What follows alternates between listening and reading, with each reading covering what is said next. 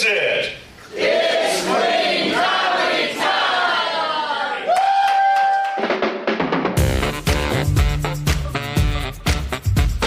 Welcome to the Clean Comedy Time podcast. I'm Aaron Sorrells. And I'm Brian Atkinson.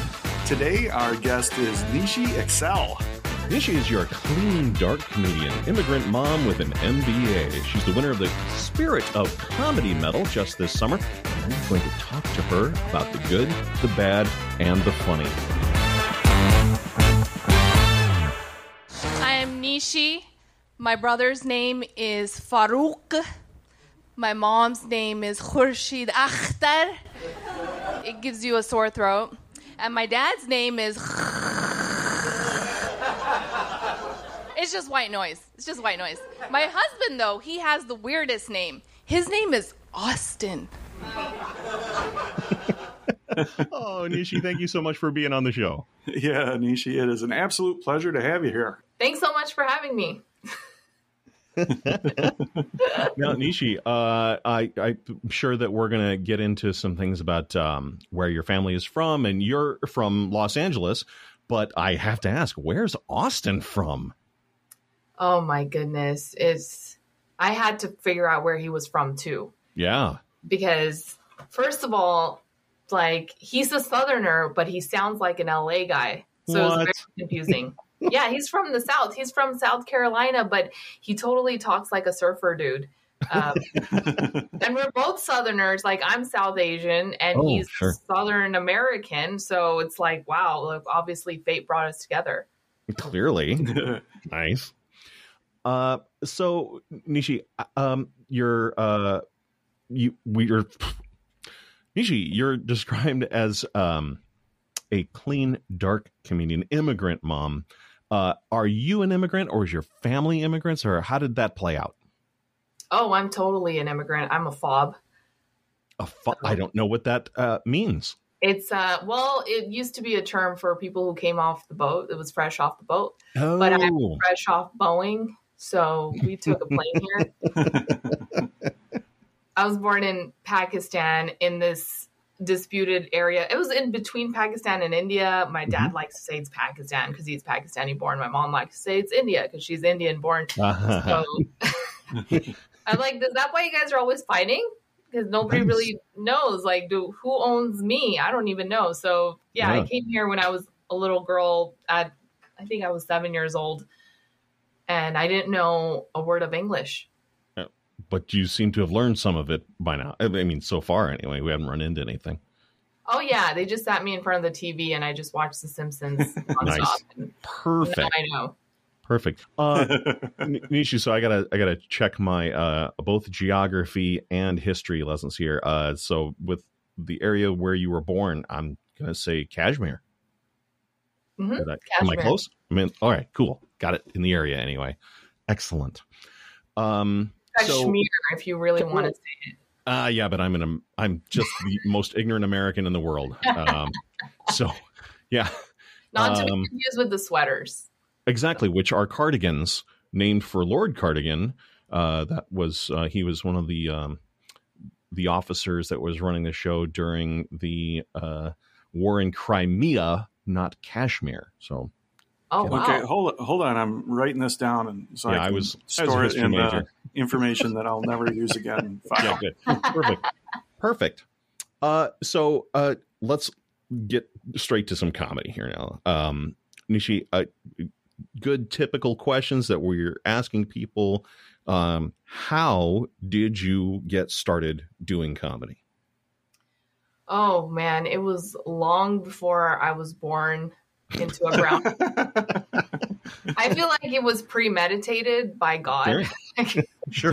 We're gonna put her in this family so she has tons of material and I didn't know it, but I was being prepared for it. Like every year, it was like I got to do some smart thing, some school educational thing. Like I was nervous when you guys were asking me about the geography because I actually skipped geography in school, so I li- I know nothing. And when I realized I have no skill sets, What choice did you have? an open mic? And I I joined improv actually before I did stand up. Oh, okay.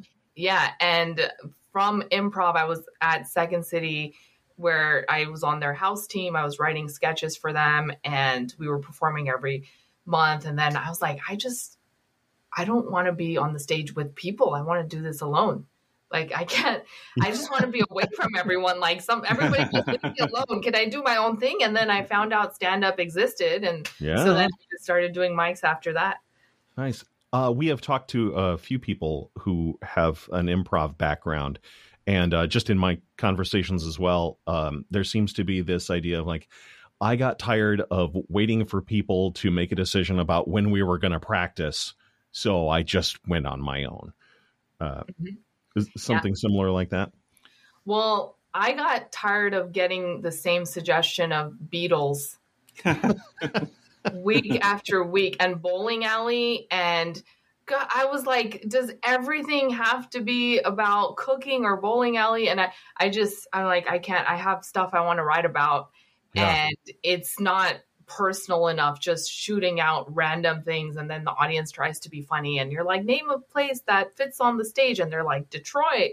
It's like, okay, you're funny too. So I just, just couldn't take that like surface level. I wanted to dig deeper. And I feel like with stand up, you can go so deep into your own story and the pain and all the everything behind it, the happiness, everything, and just turn it into an art. And I, I love that about stand up. Mm, I love that. That's fantastic. Uh, I, Absolutely. then uh, that just leads to um so how long ago i mean you said you know from before you were born but uh, when when was that first open mic Oh my goodness. Uh, I want to say it was after a very traumatic experience I had um, Oh. of almost dying. Uh, and I was like, you know what? I'm not going to be afraid of anything anymore. And I was pretty much silenced for a lot of my life because I grew up in a very strict Islamic family where women didn't really necessarily have the right to say anything. And I was the youngest child. So I, it was like, a tri- I was a triple minority in my own family, you know? Oh wow. yeah. And I, I'm like, I just want, can I just give a suggestion? No, no, no, no. You are small and you are a child and you are a woman and you know nothing. So I was like, no, I got to get out of this environment. So I, I went to an equally oppressive environment with like a bunch of just, just like, you know, dudes talking about stuff that they shouldn't be talking about. There you and go. Up there and I'm like, you know, I, it's, That's an it's open mic. part of life, yeah you know? uh, so- it does make me think that your family should have uh, gone taken improv classes because you always respond with yes uh, and That's a good idea because there was their response was not yes and it was no but no no just no. so like six years ago to answer your question. oh sure okay so about six years ago and Yeah. um now just because um aaron and i are here in the midwest when we hear second city we probably uh kind of jump straight to chicago maybe people jump into toronto stuff but the second city is a uh, for lack of a better term franchise that's in a variety of places all over uh including los angeles i'm assuming is where where you are. Yeah, Yeah. and well now they're shut down, so womp womp.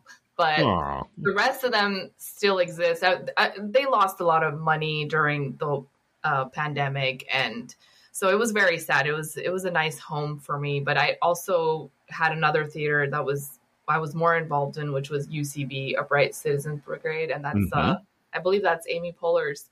And that one also shut down recently, but um, they're also all over the place, and they do a lot of different things. From stand up is not really the focus of those areas it's more writing and sketch and then getting onto sitcoms and things like that but in order to get there i believe stand up helps you develop your voice if you ever want to have a sitcom so Sure. Hmm. Yeah. That uh, unique perspective, or uh, what's your, for lack of a better term, that an angle uh, Mhm. toward issues or or topics or family or whatever the case is. Um, right Now you've got um, uh, your husband Austin, your uh, your uh, daughter, yep and um, and uh, how old is your daughter now? Because I when we met this summer, I know that uh, she was itty bitty. Oh yeah she uh She's let's see, driving now, or you know, I I don't I don't have kids, so I don't know how this works. Well, she's uh, she's about iPhone 11 age. Oh, You know, so she came out the same time iPhone 11 did. So she's like, I think she's like eight months now. okay. Yeah, Yeah. that's still pretty small. They they make them small, from what I understand. There's she's small, but her cheeks are massive. Wow. They are. It took her so long to get neck control because she couldn't lift her own head up because of the sheer weight of those things. hmm And So- um and your husband Austin, he's he's very helpful, right? He was trying to finish the Bible. He's like, babe, oh my God, I'm still unemployed after I read the book of Job. what are you doing? I mean, he's a nice guy. He helps out. He helps out. Like when there's a dirty pile of clothes and I want him to do the laundry, I just throw the remote in there. it gets done. Uh, yep, that's how I get my wife to do. Uh, I'm kidding. I, I just do the laundry. I just take care of it. Yeah, no, nobody has to hide the remote on me. Uh, I think that uh, pause after the remote was delicious. Um, uh, anybody who's listened to the show a few times knows that I have a, a great fondness for nothingness, uh, which is what my act is basically, I guess. See, there's one of those pauses. Um, but yeah, uh, I just I, I really loved that moment where you know the audience is going to take just a second to figure out what's going on. Maybe not as long as Austin would take, but um, but just you know ha- having that moment of let them get there, they'll get there, I promise, and they do, and they had a nice big laugh. Um, so uh, when it comes to that silence in there, was how intentional was that? Is that something you discovered or something that you wrote into the uh, joke? Oh, I I feel like sometimes silence is more important than the words themselves because it's like it's not only a moment for um, the audience to take in what you're saying, but the more you stop and you come to a full stop, people it draws them in, and they're waiting for the next thing. And what is she going to say? What's going to happen next? It's just, it's kind of like a pull. So I, I love the pauses, but be, I think this clip was from like a three minute thing or something like that. So sometimes we want to rush, but I was like, oh Mhm. no, I'm going to take my full pause. And so I build every pause into every single thing that I say on stage. Mm-hmm. Uh, when you write, do do you write out uh, long form, or you just take notes, or h- how how is your process of getting things down so you don't forget things, or do you just never forget anything? Oh my gosh, I forget everything. I have mom brain. Brian, I don't even remember my own name sometimes. I just I'm like, who am I? What am I? I don't know what I am. So I I have my handy dandy watch which is ready to record every thought I have. So there's probably a thousand voice memos on there.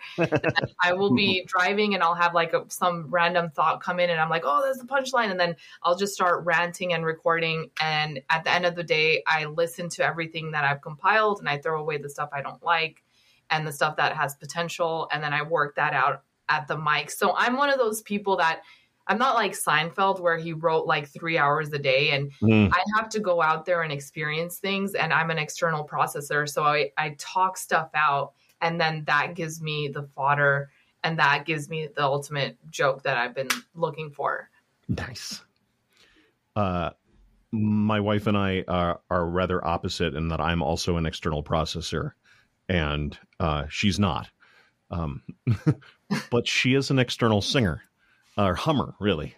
Uh, she will she will hum little bits and tunes, and then it's like a game we play where I try to name that tune in two notes and uh, try to figure out what she's doing, and she just smiles and nods when I'm processing out loud. Are you saying she tunes you out by singing? No, no. Oh, maybe wait. It's a defense mechanism. Now I got to find out to see if that's what she's doing. Uh, is is uh, is Austin uh, similar or very different from you in that respect? Oh my goodness, it drives me crazy. He is so quiet sometimes. like, Yeah. what is going on in your brain? Are you thinking about Tom Brady again? Are you thinking about me? Like, I genuinely need to know if you like Well, it's one of the two. drag it out. Yeah, just one of the two there. It's yeah, yeah. Well, it's, it's like his mind doesn't wander far. It, you know, No. So you No, don't no, have to. Hey, hey, just checking which is it? Yeah, okay. Um, yeah. and uh, my wife jokes that uh, she never has to wonder what I'm thinking. Uh, if my mouth's not moving, I'm not thinking. Um, so, so that's uh, Austin, um, your husband. Uh, what about uh, growing up? Um, I have, uh, I know that with uh, my family, there's uh, there's a, a real weird dynamic there between who talks and who doesn't talk, and and maybe why. Um, but what about uh, in your family growing up? Oh my goodness. Talking oh, was just charming people. That's how it was. Mm. It was everybody wanted something, everybody wanted compliments. Somebody's Mm. becoming a doctor, somebody got their lawyer. I'm like, blah, blah, blah, blah, blah. okay, I get it. You guys are important. But it was always like a show of, like, look, I just used a giant English word that none of you guys know just showing off all the time. So it it was kind of a chore just to like listen to everyone talk about what they're up to because they you know we're from like a poverty background so when you have that the minute that you come out of that it just it's still a piece of you so you're just petty about everything even if it's words you know so Nice. Um, I want to shift gears into some things that you've been doing lately because uh, you just had a, a big show and you had a recording and you uh, little thing got picked up uh, by the LA Times. Uh, so rather than try to guide you through this too much, um, and I'm sure you can talk about it. Uh, please uh, tell us all what have you been doing lately? oh my husband's been asking me that is he going to be listening to this because i'm supposed to be right now Uh, I'm, no, he's not going to listen to this. No, he's, he's, well in that case a whole lot of nothing but no i've i actually worked on a lot of stuff this year. Like it was pandemic was really tough and i figured you know it would be a good time for me to build up my material and nobody wanted to do zoom mics. I was up for it so i produced my own show right before we into we went into lockdown and it was called um it was called brown rice. It was a bunch of asians and brown people doing stand up together. And so i submitted that to um, an executive who has a tv network and uh, they wanted me to film a series uh, showcasing comedians from all around the world. So after i think a year and a half later i filmed um, in july actually um, the first of many episodes uh, showcasing comedians from all around the world. And I wrote it, produced it, got all the comedians, did all the casting. So that was a really big project that I had going for a while. And then I got chosen for this Invasion 2.0, which is the first season was on Hulu. And we just uh, filmed two weeks ago, just a bunch of different Asian comedians from um, LA with a different story to tell. And the whole message of that thing was to basically stop Asian hate. And Mhm. the directors and the producers are just, it was just so, so much love in that room. Like those people are so great. They're always trying to uplift, you know, the underprivileged and the voices that aren't often gone unseen in the um, comedy and entertainment world. And they've been in the industry for 25 plus years. So they've seen all kinds of racism and things like that. Um, so I was so honored and I just felt so awesome because I had just finished um, writing my 45 minutes of material that took me several years to get together and refine and perfect. And it couldn't have come at a better timing because they called me and they were like, hey, we want you to do your 30 minute special for Hulu. And I was like, I am so down. Like, as of yesterday, Mhm. I'm ready. the timing was perfect. That's tremendous. Mhm. Boy, that's that's so good to hear that uh, that experience from you though, because you know there's a stereotypical LA you know vibe and mentality and and what you just described there is completely opposite of you know of the stereotype you know it, it's you know supportive of each other and helping each other out that's that's cool thanks for sharing that Oh, did I leave out the part where uh, my head is puffed up with pride? No, we got that. yeah, totally. Uh, uh, honestly, uh, having met you this summer, um, I have this ridiculous pride for you as well. Just cause, like I've met her. I've been in an elevator with her, and I've been on the same stage, and she's awesome. Um, so it's yeah, my voice always does that whenever I feel pride. So thank God it doesn't happen too often. That is kind. Thank you so much for the kind words. I have I have 35 years of my parents not giving me compliments too.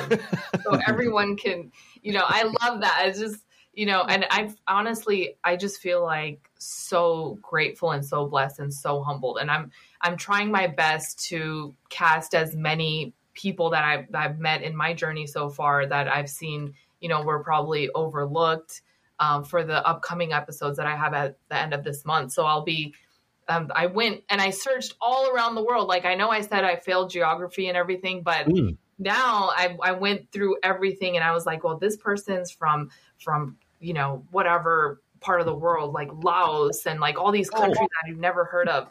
So it's going to be a great project because these people so deserve the the stage time and just to be known. So I'm just like so humbled that I get to do that. Oh, that's exciting. And when we do our shows, and honestly, um, as Aaron and I have been working through our podcast over the last uh, year and three quarters, somewhere in there, um, we've said this a few times that we have people on our shows. We're very intentional about making sure that because Aaron and I are just a couple old white guys, um, so we just try to make sure that first of all, we always have a person of color on the show, and we always have a woman on the show, so that um, there isn't this absence. So we have representation, um, and um, Amazing. yeah, Uh, um, you know, and, and that's that started as us just kind of wanting to have a diverse lineup in that. Yeah. Um, but then as as we got into it, the shows are so much better. so you know, much it's- better. Mhm. It's it brings a dynamic of uh, commonality and yet learning new things about each other. That's that's just really cool. I, I would never go back to a non-diverse lineup. You know, Yeah. Yeah, for sure. Oh yeah, you'd get that wouldn't be good. Would Yeah. like, wait, I mean, wrong that- direction. What's Yeah. yeah, yeah, yeah. I mean, we're in West Michigan. It's um, it's not that diverse naturally, um, but it is. Um, you just have to keep your eyes open, and and then it's you know it's not that tough to to find people with a variety of different backgrounds. Well, Um, especially in the in the comedy world, you know, Yeah. we, we have just an incredibly diverse uh, group of friends that are comedians, which is which is great, and not just diversity as far as race goes, but uh, or gender, um, but I mean economic backgrounds, outlooks, religious views, uh, you know, a lot of different uh, people and outlooks that just add so much to you know the overall life experience. I think. Yeah. Mhm. Uh, although I think generally everybody would agree that uh, post-its are wonderful. that's that's the one uh, that's Yeah. the one outlook that i there is no room for diversity. If Agreed. Yeah, just post-its are wonderful. there's Um, no, no room for a opinion different than post-it notes are That's- awesome. As far as That's I'm true. concerned, Why do they yeah. have like the insanely bright? Like I can't even read my writing if I write on those. yeah, you're fine. It should just be yellow. It should Yeah. just be one color. Yeah. See now now we're getting into the meat of things. We're solving Right. problems here. That's what we're all about here. uh, so I want to hear more about um, the the work that you've done with um, this uh, the Hulu special. Um, so I, you said that you had prepped for it, and then they kind of called the day after you had everything ready. So then what? What was the process that followed after that? So it, I mean, it was kind of a coincidence. Like I didn't even know this thing was out there. Like uh, they reached out to me personally and they were just like, Hey, do you have, you know, 30, 35 minutes of material? And I'm like, as a matter of fact, I do. And mm-hmm. so when they booked me, I thought, oh my goodness, I have a month for this and i and i like to cater every show i don't like to just like okay here's my set and i'm just going to do my set and, and, and i will do all my jokes and hit all my points but if it's something centered around culture it will be a different show if yeah. it's something centered around you know a young group of people and i have to get a message out there then i'm not going to talk about how uh, you know you say potato and I say famine in Pakistan. Like that would they wouldn't get it. They'd be like, no, we're Gen Zers. Like we're all about our, you know, scrolling and all this stuff. So I try to make sure that I know what the what their um, overall picture is. So I kind of like looked into the other season of Invasion and I saw it was a lot more culture heavy which I had already developed that that was like the first thing that I explored when I became a stand up. So I had a ton of stuff on that. So then it came time to plan precisely how to um basically like how to map out the show, you know, cuz it's a whole different dynamic when it's when it's a recording and it's a TV special. You know, you want to get all your stuff out there. That's your best of the best. Um, and for somebody like me who does a lot of like I'll do a lot of riffing and then I'll write based off of that. I get really excited about new jokes. So I had to really discipline myself and say, okay, this is what we're going to stick to, Nishi. Do not get ADD. Do not try to build another 15 minutes of new material because I know it looks attractive, but you got to stick it through. So I would be at the mics every single day. I would do 30 minutes I would do 20 minutes here. I would do 15 minutes there. Um, I would like take my baby on the stage with me if my husband couldn't watch her that day, and I would be performing with just just like sweating the whole time and doing my full act act outs, and it was just it was like going to the gym, you know, like just going there and like okay, I know I have to be in a different weight class than I am in now. So that means my diet has to change, my outlook has to change, and I have to go to the next level to a different goal and, you know, beat that guy who does like the crazy aggressive grunts when mm. he's picking up. Mm. And I'm barely over here with five pound weights because I haven't had such a huge opportunity before in my life. So, yeah. Uh, so it was just every single day I had to stay centered on that and and then um, and then you know connect with everyone around me. Like i want to lift people up too you know they're like hey how'd you get that? What's going on with this? And so i found a few people that i was kind of mentoring like new comedians that i really like women that are um, you know trying really hard and and um, just have just to stay grounded so i could be like okay like i i know where you're coming from and you know i want you to do well too because if you do well we all do well. So it was just like the entire month it was just mics and mics and mics and mics and i made sure to stay away from the riffing mics and things like that because oh my gosh that stuff was like a shiny little carrot dangling in front of me.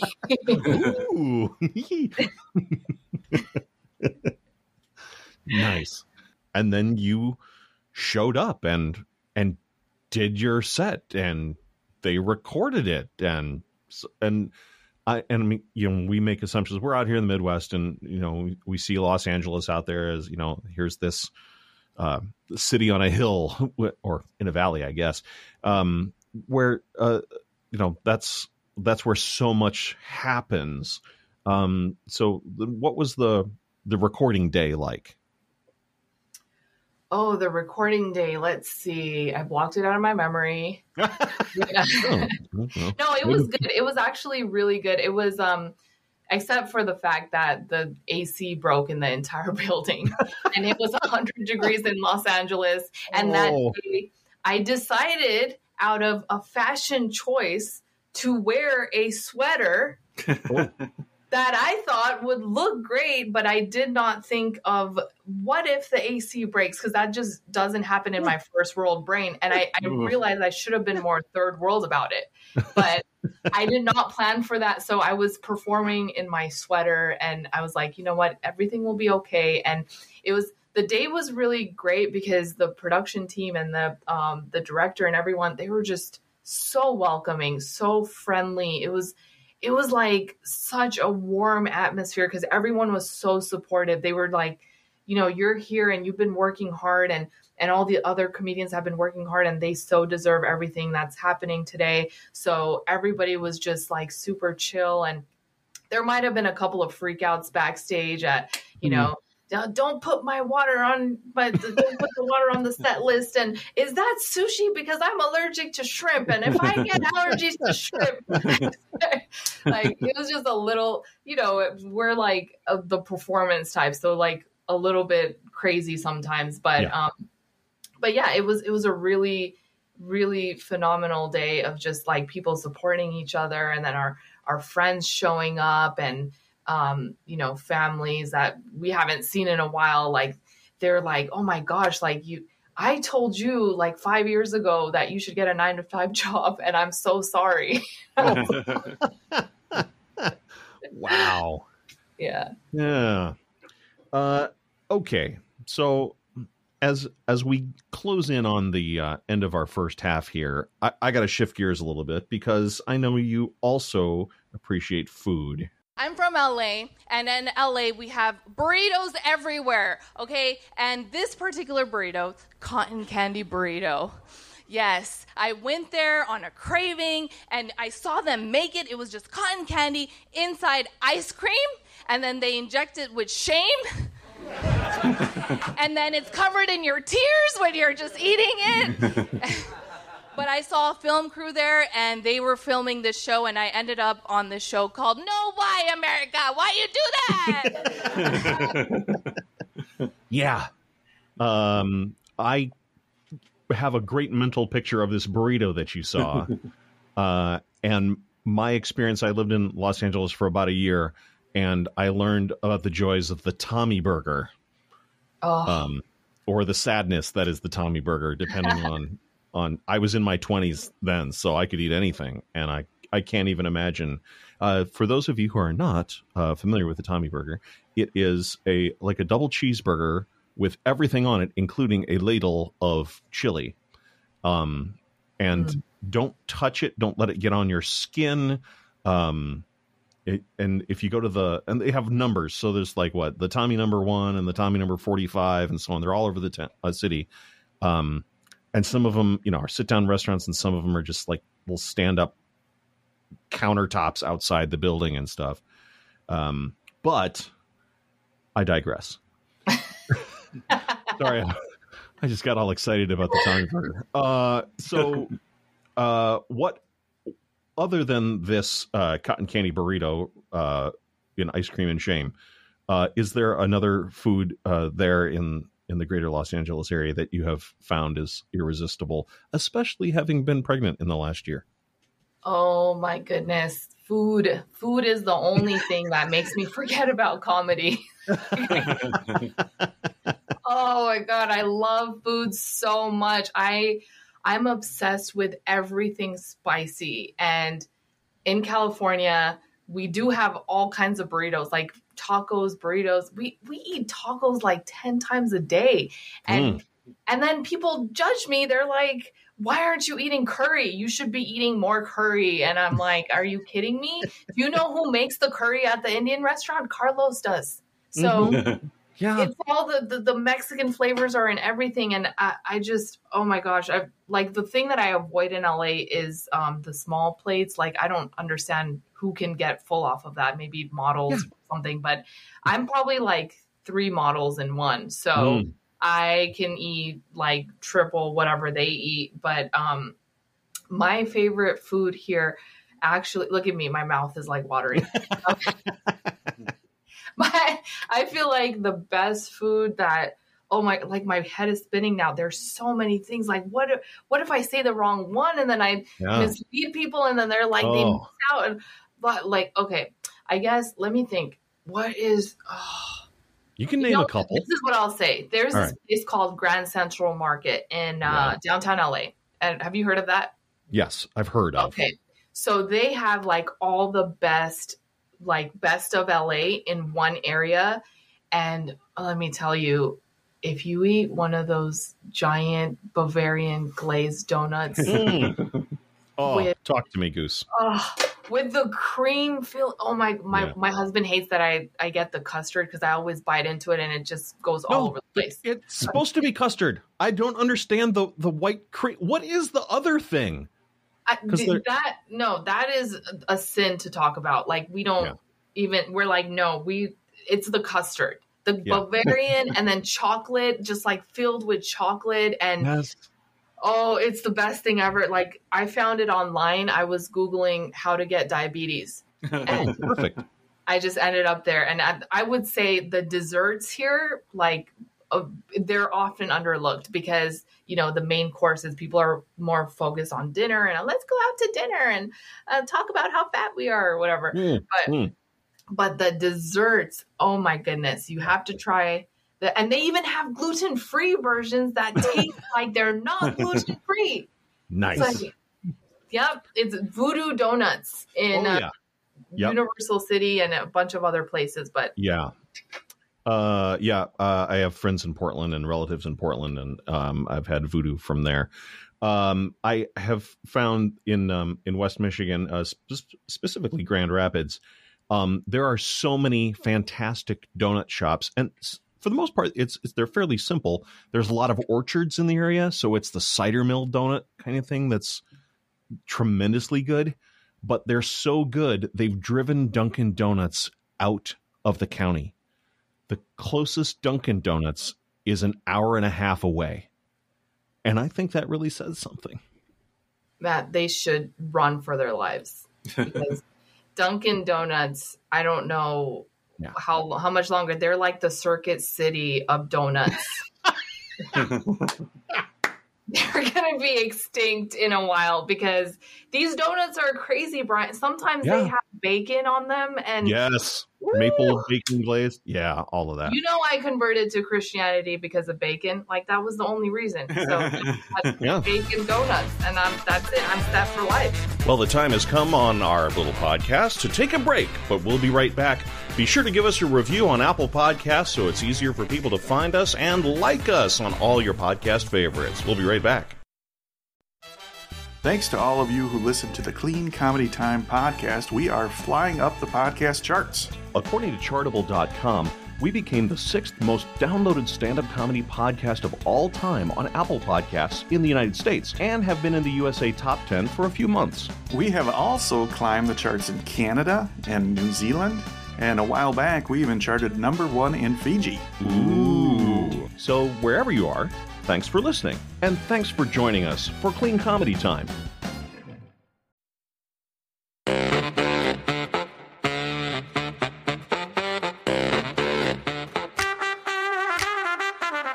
Nishi, that was such a treat to hear you share in the first half a little bit about your comedy journey, and you even got into a little bit of your family history and uh, and some of the cool things that are happening with you right now. So that's that's super cool. Um, I, I know as you're already familiar, one of the things that we like to do with this podcast is dig in just even a little bit deeper than we did in the first half and talk about what's going well and what some things that you might be struggling with are.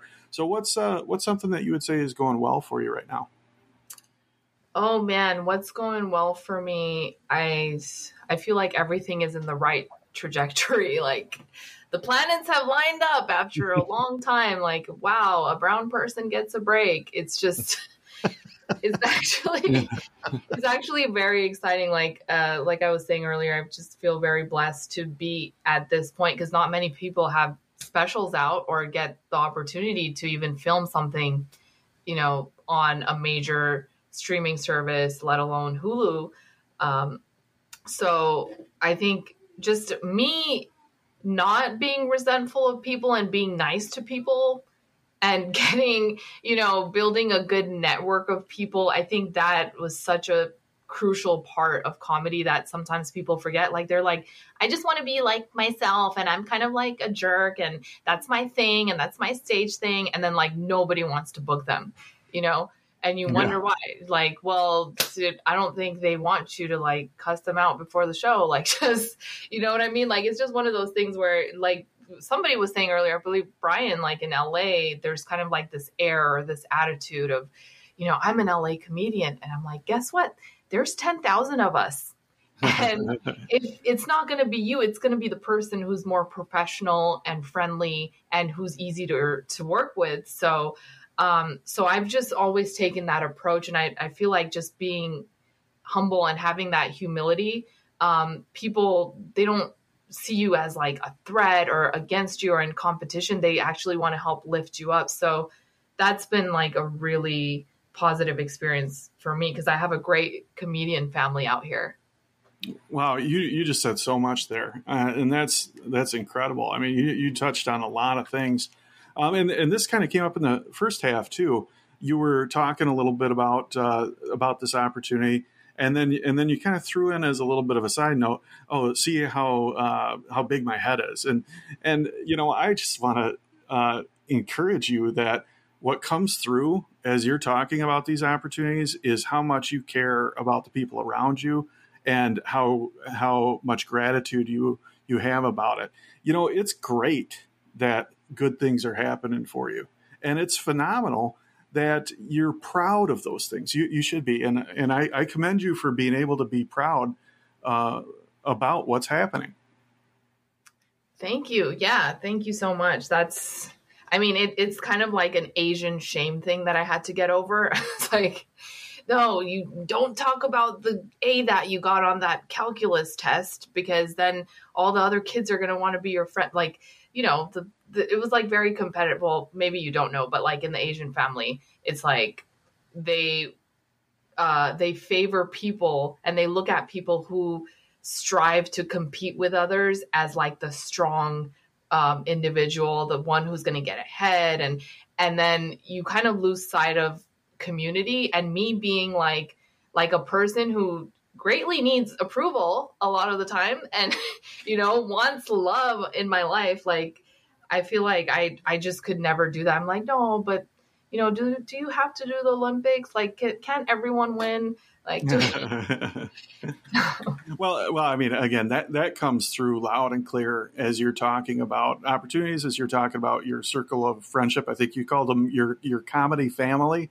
That's an mm-hmm. incredibly endearing uh, term, and and I do have to say, you know, uh, the uh, what'd you call it? Asian guilt or no? Excuse me, Asian shame. Uh, you you don't have a corner on the market of shame. You know, coming from a recovery background myself that shame cycle, um, it's it's all too common and all too prevalent. And uh, again, I just congratulate you for pushing past that, pushing through that, and being able to um, accept the good things that are happening while at the same time uh, not uh, getting opportunities at the expense of those around you. So.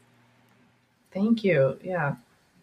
Yeah. So, um, and you talked a little bit about your upbringing and how you were, uh, would you say, quadruple uh, put, set to the side where you were female, you were the youngest, you were you were that. Do, do you think that played into uh, some of that shame? Yeah, uh, the shame was a lot about being. Uh, I guess I don't know if it's ageism or what the technical term is, but in a lot of Asian cultures, or at least in my family, um, if if anyone was like an elder, they knew everything about everything. So I'd be like, "Oh yeah, well, how come Dad never uses an iPhone?"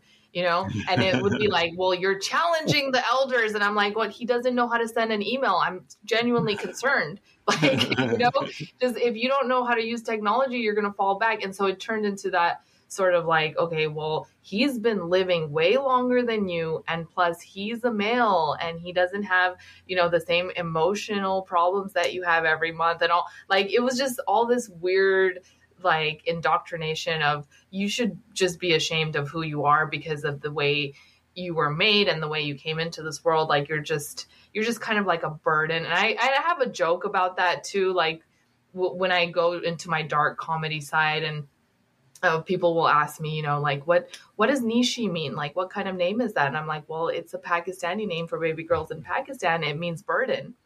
And and then it's and then they kind of they're and then I talk about how it's like it is a burden. It actually is for them because now they're like there's no expectations of women to make money or to be successful they have to find a guy to marry who's going to do all those things for them. So, um, just with that uh, mentality constantly weighing over you as a child and as a teenager, um, I was afraid to do a lot of the things that I'm doing today. Like I wanted to, I wanted to like be in musicals and I wanted, I wanted to sing with the little kids and, um, you know, and then we would like listen to the radio and copy the Janet Jackson songs and and then get in trouble for that because it's like, oh, is this going to make you money or is math going to make you money? So it, it was just no matter what you try to do out of your own free agency, the family unit would come down hard and say, well, the chances of this happening to you or you being successful at any kind of art is pretty low. You should probably become an engineer. And I I just I was appalled. I was like, do you guys not know that I failed math? You want me to be an engineer? like what? Thank you so much for sharing that. Um, you know, I, I, mean, that sounds like that had to be very difficult to to come through and to process through, and and again to to share that not just here on this podcast, but uh, really sharing some of those experiences and some of that pain through your comedy. Huh? Is that what you uh, talk about with the dark comedy? Yeah, exactly. It's just it's there's so much truth in it that the only way I can overcome it is by making fun of it, you know, because it kind of is a weird concept in my head. Like now that I have my daughter, there's no way I could ever imagine like putting any of these rules on her to like craft her into something like I know for sure I don't want her to become a comedian because I'm going to treat her right. yeah. Give her no pain to respond to with comedy. Right. Oh, that's just not don't, don't worry. I, have got three kids, and we were pretty uh, pretty good to all of them, and and uh, they're all screwed up a little bit in their own way. So there there will be plenty of opportunities to be traumatized, even if you try to do everything right. oh yeah, as long as it's not me telling them that hey, you can't do this because you're a girl. Like I I heard that so many times. Like from everyone. And and then it was in high school it was different because then they they're like you can't do this because you're a foreigner or you can't do this because you're supposed to be good at math and you're not even good at the thing you're supposed to be good at. So i was just like i don't know what to do. I don't know where to go. Like i at one point wanted to enlist in the military and just be gone. And uh, i'm like i know i'm good at something. I'm good at running away from things. So i joined track.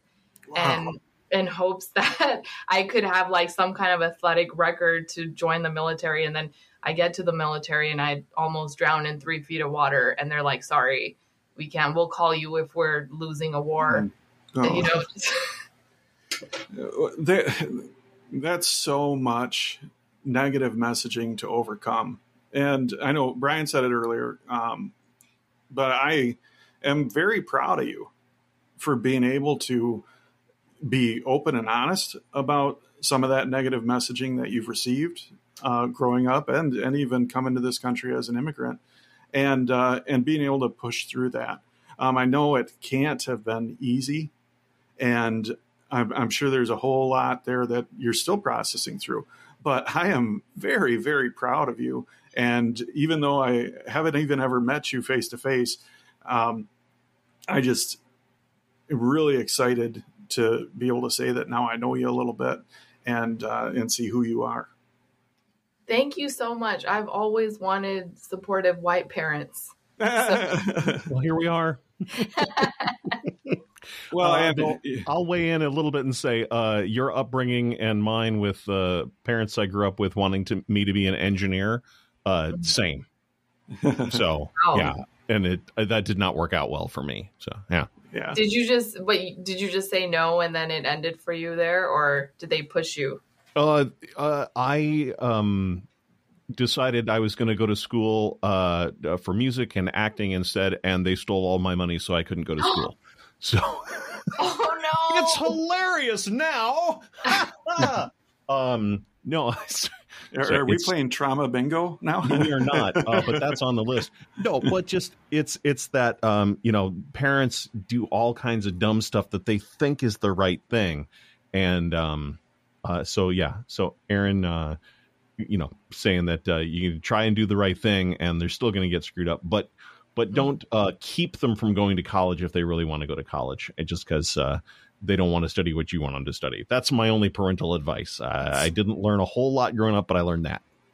Hmm Yeah, I mean it's it's all about I feel like it's just it comes down to free will. If you try to control somebody's will, it's not going to be a good result because they are not allowed to operate in whatever gifting they have. And it's just kind of like you uh, trying to out or trying to live out your dreams in in a in in somebody who really doesn't know how to do it you know? Like my parents i understand their background. I understand that they came from a struggle and they they want me to have like a technical career at some point of in my life because that's what pays the most money. And it comes back from roots of poverty mindset of oh how are you going to take care of yourself if you can't define to me how much money you're going to make.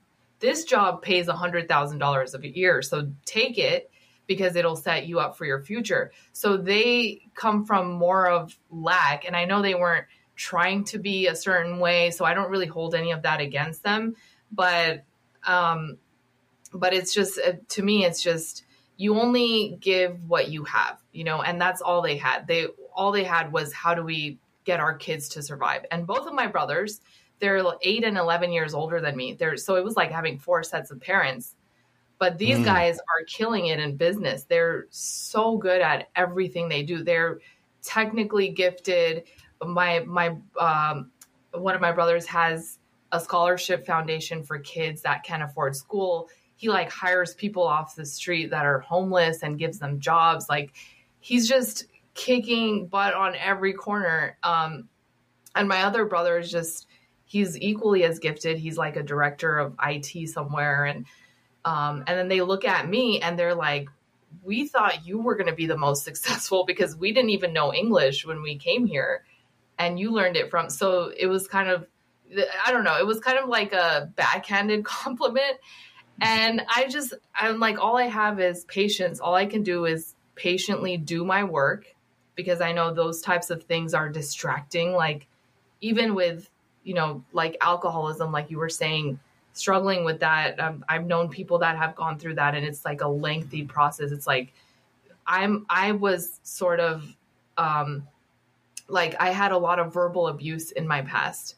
with my parents and uh, you know friends and things like that that just went the wrong way and because of that i had all these things pulling at me like no you can't do this like you need to go do something else to um to prove yourself to people and it always kept me at bay of what i really wanted so just deciding and moving forward and really putting in things into perspective like i just imagine the future and if i imagine the future right now and it's and it's the trajectory that I'm taking and it's positive, then I know I'm doing the right thing. But if I have an instinct where I'm like, where is this taking me? Is this, is this in alignment with who I am and what I want to do? And and I end up somewhere else, then I'm like, no. And for me to hold on to anything of the past or blame people or whatever, that's just not me because I just feel like they were there to do their purpose and they did the best they could.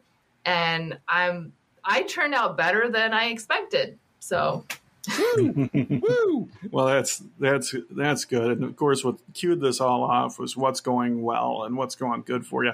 And and yeah, I think hands down, uh, things are going well for you. And and it's so great to hear the empathy in your voice when you talk about uh, some of those wounds, some of those scars, some of the things that you've experienced. Um, and then yet you're still able to uh, look at the other people involved and and have empathy towards their position, their situation, and and know that uh, you know they may have just been doing the best that they can.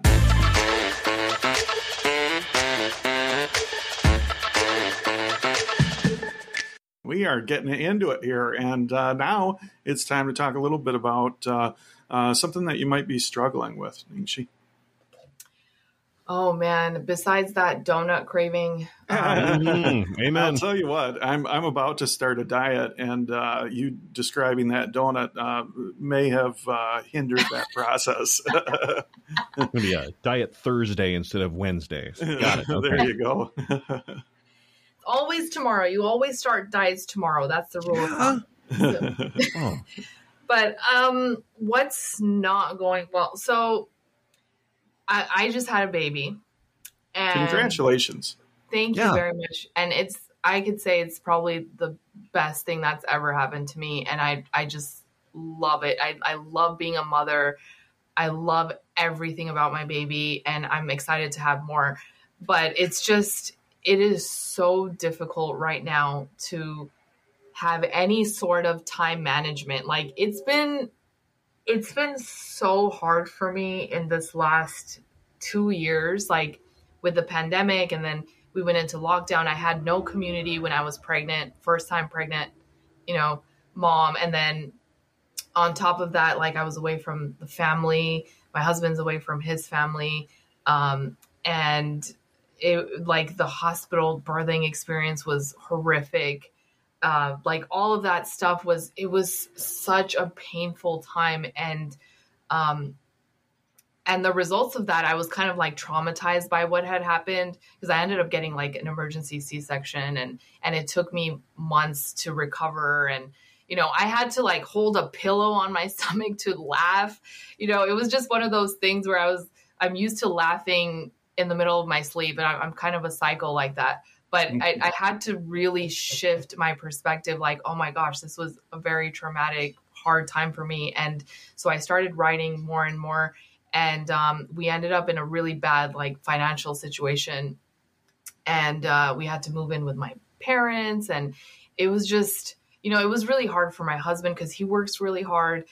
And he's always supported my dream always believed in me. He's doing something that he necessarily does not want to do uh, but he's pushing through it so just like i think the what's really not going well is like I I try to do my best at everything like booking shows and you know the career thing is great and stuff but I've had to neglect a lot of family time. You know, I had to kind of like I haven't really talked to my parents.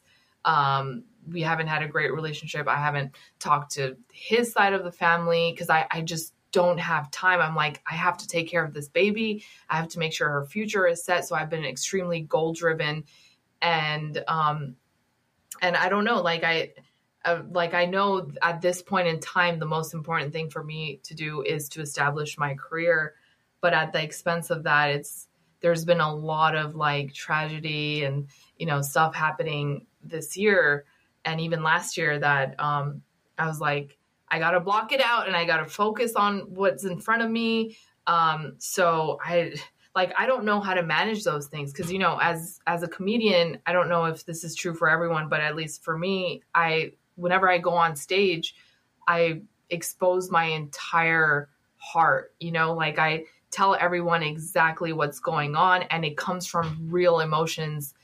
And um and that is really hard to carry around all the time because I those emotions that I'm, I'm experiencing on stage are real, and to replicate that over and over, and then and then I would just get drained, and I'd be like, I don't have time to like talk to my husband. Like I know he's had a long day, so I'm really trying to learn how to balance all of this, but it's just been hard. Like having a baby, taking care of her 24 seven, and then taking care of my second baby, comedy, you know, and I'll be up all hours of the night while the baby's sleeping and then i and then she's up and then it's now i got to take care of the baby so it's like my whole schedule and everything i don't think it's been the healthiest thing but um it's what i have to do for now to just survive Wow.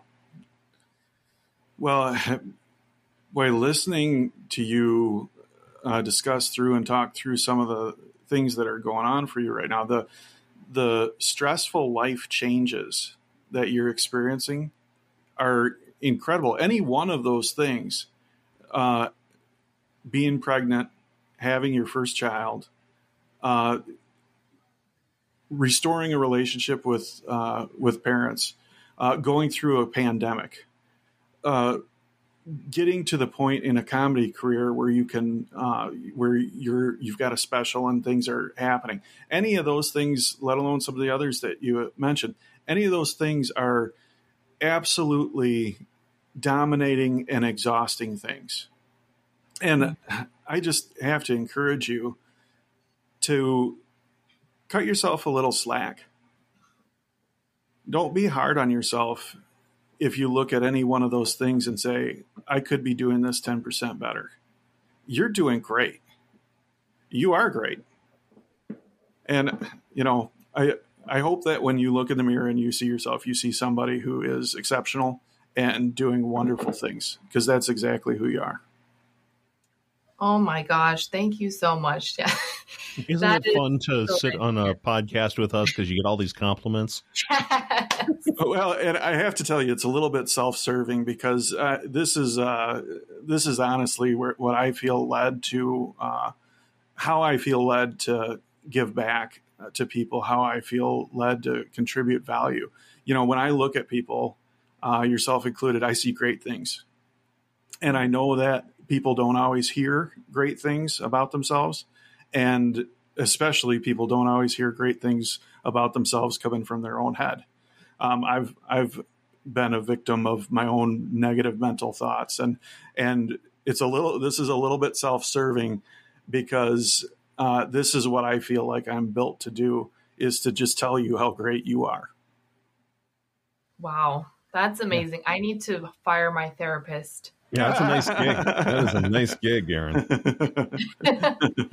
No, that's really refreshing to hear because honestly, like the- in even with like the great community and everything, there's there's always so much criticism. Like so like I, I won't name any names or anything like that, but um but uh sometimes you'll get messages like, Hey, how did you get on that special? You know, Mm. how why wasn't it this person? And it, it'll be friends, it'll be strangers. Like, wait, did she really deserve that? And did and it's like you don't even know the process or anything. You- You're just judging at the results, and then everybody starts viewing you as like, oh, well, yeah, she had to have known somebody to, you know, get into whatever. And I and I got a message like that recently, and it was just, it was like, hey, I thought you were gonna cast me on your show, and it didn't happen. But then I saw you posted this thing, and it was like this huge misunderstanding. It was like, okay, you do understand that I have bosses to answer to. Like, I'm not the production or the director or anything of the, they just asked me to gather a bunch of comedians and then they pick from those comedians and then it's out of my hands and I try to lift my friends as much as possible. And uh and I just got like a bunch of sarcastic remarks like well you know you got to help yourself first. And I'm like what is that supposed to mean? Like just just like weird negative vibes that kind of made me think like oh my gosh like did I was I mean to someone? Did i do something wrong? And and i think that's where you know the self criticism comes in. But but you're right. It's uh you know you have to kind of stay on the positive side of when i look in the mirror like i can't judge myself for those things because i have no control of what other people are going to think regardless of what i do. Nishi, thank you so much for taking the time to talk with us tonight. Uh, my goodness, what an incredible um, career you've already had. What um, a pleasure it has been to talk to you. And so now I just get to do my favorite part where um, I make you talk about yourself a little bit more. And that is if somebody wanted to find you, hire you, go see one of your shows, um, or uh, tune in later when your Hulu special comes out and the um, uh, Asian in the comedy invasion Hulu special. Um, how would they uh, best find uh, Nishi XL? Well you can go to my website Is this a brand new website by some uh, strange chance? Yes, I in fact did IT work. So if you run into my parents, you can tell them that I made a website. And if they're a little bit too impressed by it, just say you were kidding because I don't Okay. want to get into it with them. But yes, it's uh Next time I see your parents, I'll uh, I'll let them know. All right. yeah, you let them know, okay? Because Yeah. they're they're not gonna believe me. They're gonna, um, who did you? No, it was me. It was me. I spent. It was. Uh, I was really proud of myself. I was like, oh my gosh, I can't believe I'm doing this. And then it went up, and then so on my website nishiexcel.com, you can find everything from. Uh, compliments that people have given me that I record. nice. like I'll put testimonials up on there, which um, you'll see the publications and like corporate gigs that I've worked for. I've performed for military families. I've performed for you know children, like all kinds of various different audiences, and um, and I have a couple of clips that I'll be uploading there. So I'll have new clips all the time. Um, and And what is that website address, just in case somebody wanted to, to go find it? it's Oh my. So N I S H Y X L dot com. Yes. I think I was in the room or nearby when I heard you telling somebody about that branding, or somebody told you to brand that way or something. And I was sort of like, well, yeah, of course. Duh. Yeah. Yeah, you were there. It happened a couple months ago and it was Yeah. um it was a result of people not being able to pronounce or spell my very white last name. Yeah. So I Yeah, was disappointed. I was like, really? I told my husband, I was like, why did your grandfather have to make up a name? Couldn't he be like a Smith or a Johnson so I could have it easy? Because I just came from a hard name, bro. Like, what? And, and your, na- your last name was Acsell, A C S E L L. yes, And- Acsell Yeah. was too hard for people because the CS thing. Yeah. So you had to abbreviate Yeah. XL. So, yeah. And has anybody gone down the Nishi extra large yet? Anything like that? Oh yeah, just- I Good. I'm wearing full on maternity clothes. Oh, I'm not perfect. pregnant, so it's Yeah. Oh, so that's fine. Okay. And then uh, you're also uh, on the socials. What's what's your preferred social uh, out there? So I go on Instagram a lot. Um, Mm. I usually respond to bookings and messages from there. I also have a number on my website that you can text to directly get a hold of me. Um, but for you know DMs and for show bookings, I usually go to my Instagram. It's at Nishi XL N I S H Y X L. Perfect. Nishi, thank you so much for being on the show with me and Aaron. yeah, thank you so much. This has been an awesome conversation. This was so great. Thank you for doing this and spreading positivity. And I love this. This is so, I'm so excited about this. I'm going to tell everyone about you guys. Thanks for listening to the Clean Comedy Time podcast. We bring comedians together performing their clean material at showcases, fundraisers, and other events. Our shows are free from coarse language and topics. They work for anyone, anywhere. Check out cleancomedytime.com to find an upcoming show or to bring Clean Comedy Time to you.